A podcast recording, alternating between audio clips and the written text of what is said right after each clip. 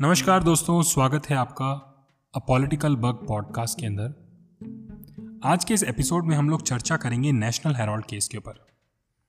National Herald case क्या है? आसान शब्दों में जानिए। नेहरू जी ने नेशनल हेराल्ड नामक अखबार 1930 में शुरू किया। धीरे धीरे इस अखबार ने पाँच हज़ार करोड़ की संपत्ति अर्जित कर ली। आश्चर्य की बात यह है कि इतनी संपत्ति अर्जित करने के बावजूद भी सन 2000 में यह अखबार घाटे में चला गया और इस पर 90 करोड़ का कर्जा हो गया। नेशनल हेराल्ड की तत्कालीन डायरेक्टर्स सोनिया गांधी, राहुल गांधी और मोतीलाल वोरा ने इस अखबार को यंग इंडिया लिमिटेड नामक कंपनी को बेचने का निर्णय लिया। अब मज़े की बात सुनो। यंग इंडिया के डायरेक्टर्स थे सोनिया गांधी, राहुल गांधी, ऑस्कर फर्नांडिस और मोतीलाल वोरा। डील यह थी कि यंग इंडिया नेशनल हेराल्ड के 90 करोड़ के कर्ज को चुकाएगी और बदले में 5000 करोड़ रुपए की अचल संपत्ति यंग इंडिया को मिलेगी। इस डील को फाइनल करने के लिए नेशनल हेराल्ड के डायरेक्टर मोतीलाल वोरा ने तत्काल यंग इंडिया के डायरेक्टर मोतीलाल वोरा से बात की, क्योंकि वह अकेले ही दोनों कंपनियों के डायरेक्टर्स थे। अब यहाँ एक और नया मोड़ आता है। नब्बे करोड़ का कर्ज चुकाने के लिए यंग इंडिया ने कांग्रेस पार्टी से 90 करोड़ का लोन मांगा। इसके लिए कांग्रेस पार्टी ने एक मीटिंग बुलाई, जिसमें कांग्रेस अध्यक्ष, उपाध्यक्ष, कोषाध्यक्ष और कांग्रेस पार्टी के महासचिव शामिल हुए। और ये वरिष्ठ लोग कौन थे? सोनिया, राहुल, ऑस्कर और मोतीलाल वोरा। कांग्रेस पार्टी ने लोन देना स्वीकार कर लिया और इसको कांग्रेस पार्टी के कोषाध्यक्ष मोतीलाल वोरा ने पास भी कर दिया। यंग इंडिया के डायरेक्टर मोतीलाल वोरा ने ले लिया और आगे नेशनल हेराल्ड के डायरेक्टर्स मोतीलाल वोरा को दे दिया। अभी कुछ और मज़ा बाकी था। अब कांग्रेस पार्टी ने एक मीटिंग बुलाई, जिसमें सोनिया, राहुल, ऑस्कर और वोरा साहब सम्मिलित हुए। उन्होंने मिलकर यह तय किया कि नेशनल हेराल्ड ने आज़ादी की लड़ाई में बहुत सेवा की है, इसलिए उसके ऊपर से 90 करोड़ के कर्ज को माफ़ कर दिया जाए और इस तरह 90 करोड़ का छोटा सा कर्ज माफ़ कर दिया गया। और इस तरह से यंग इंडिया, जिसमें 36 प्रतिशत शेयर सोनिया और राहुल के हैं और शेष शेयर ऑस्कर और वोरा साहब के हैं, इनको पाँच हज़ार करोड़ की संपत्ति मिल गई। जिसमें एक ग्यारह मंजिल बिल्डिंग जो बहादुर शाह ज़फ़र मार्ग, दिल्ली में है और उस बिल्डिंग के कई हिस्सों को अब पासपोर्ट ऑफ़िस सहित कई ऑफिसों को किराए पर दे दिया गया है। इसको कहते हैं राख के ढेर से महल खड़ा कर लेना।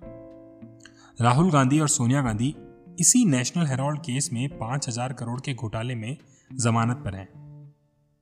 यंग इंडिया सेक्शन 25 कंपनी के रूप में रजिस्टर्ड कराई गई है। यानी एक तरह का ट्रस्ट है। इसके ट्रस्टीज को कोई लाभ नहीं मिलेगा। ट्रस्ट के काम धंधों और संपत्ति से आए ट्रस्ट के काम में लगते हैं। संपत्ति ट्रस्ट की होती है, ट्रस्टी और डायरेक्टर की नहीं। और ये टैक्स फ्री होता है। पहले नेशनल हेराल्ड कॉमर्शियल था। बड़ा अखबार था, कमाता था, टैक्स देता था। लंबे समय बंद रहने के बाद राहुल ने इसे दूसरे ढंग से चलाने का इरादा किया नॉट फॉर प्रॉफिट तो नई कंपनी, नए डायरेक्टर। नेशनल हेराल्ड के ऑफ़िस वगैरह 80 साल पहले जिन जमीनों पर थे, आज वो प्राइम लोकेशन है। कीमत व्हाट्सएप पर पाँच हज़ार करोड़ कही जाती है। बंद अखबार के बंद ऑफ़िस नई कंपनी को हस्तगत किए गए। यही वो संपत्ति हस्तांतरण है जिस पर तमाम बकैती है। नेशनल हेराल्ड पर भी कर्ज था। कर्ज को चुकाना भी था। किसने दिया? कांग्रेस पार्टी ने। ट्रस्ट को दिया। ट्रस्ट ने कर्ज छुड़ा दिया। पार्टी चाहती तो उसी पैसे से दो दो करोड़ के पैंतालीस जिलों में ऑफ़िस बना लेती। आप घंटा नहीं रोक पाते, बल्कि सामने जाकर सेल्फी लेते। तो अभी आप सुनिए इसी चीज़ को एक दूसरे अंदाज में। कि सपोज़ करिए मेरी एक आईडी थी, मनीष सिंह फेसबुक पर। दस साल पुरानी थी पॉपुलर थी, पर बंद हो गई। मैंने दूसरी आईडी बना ली मनीष सिंह रीबॉन अब उसमें भी दिक्कत है तो मैंने तीसरी आईडी बना ली रीबॉन मनीष। पहली आईडी की जो पोस्ट सेव थी, मैंने नई आईडी पर ट्रांसफ़र कर ली। अब आपको मेरा लिखना नापसंद हो तो मुझ पर मनीष की आईडी से रीबॉन की आईडी पर पोस्ट चोरी का इल्ज़ाम लगा सकते हैं। और थानेदार आपका सेट हो तो एफआईआर भी करवा दीजिए। लेकिन जब विवेचना होगी तो क्या होगा? किसने किसकी क्या चोरी की? फरियादी कौन? आप। आप कौन? नो किसकी पोस्ट चोरी हुई? मेरी। किसने चोरी की? मैंने। क्या मुझे अपनी पोस्ट चोरी करने पर अपने आप से कोई शिकायत है? जी नहीं। तो ऐसा ही है नेशनल हेराल्ड के केस के अंदर।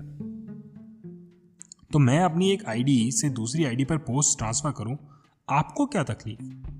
एफआईआर करा दीजिए, मिनटों में जमानत होगी। सालों साल चार्जशीट बनाने का माथा खपाते रहेंगे। होना तो कुछ है नहीं। यही नेशनल हेराल्ड केस है। आपको घपला लगता है तो वकील के पास नहीं, जल्दी कोई साइक्रेट्रिस्ट के पास पहुँचे। आपको इलाज की ज़रूरत है।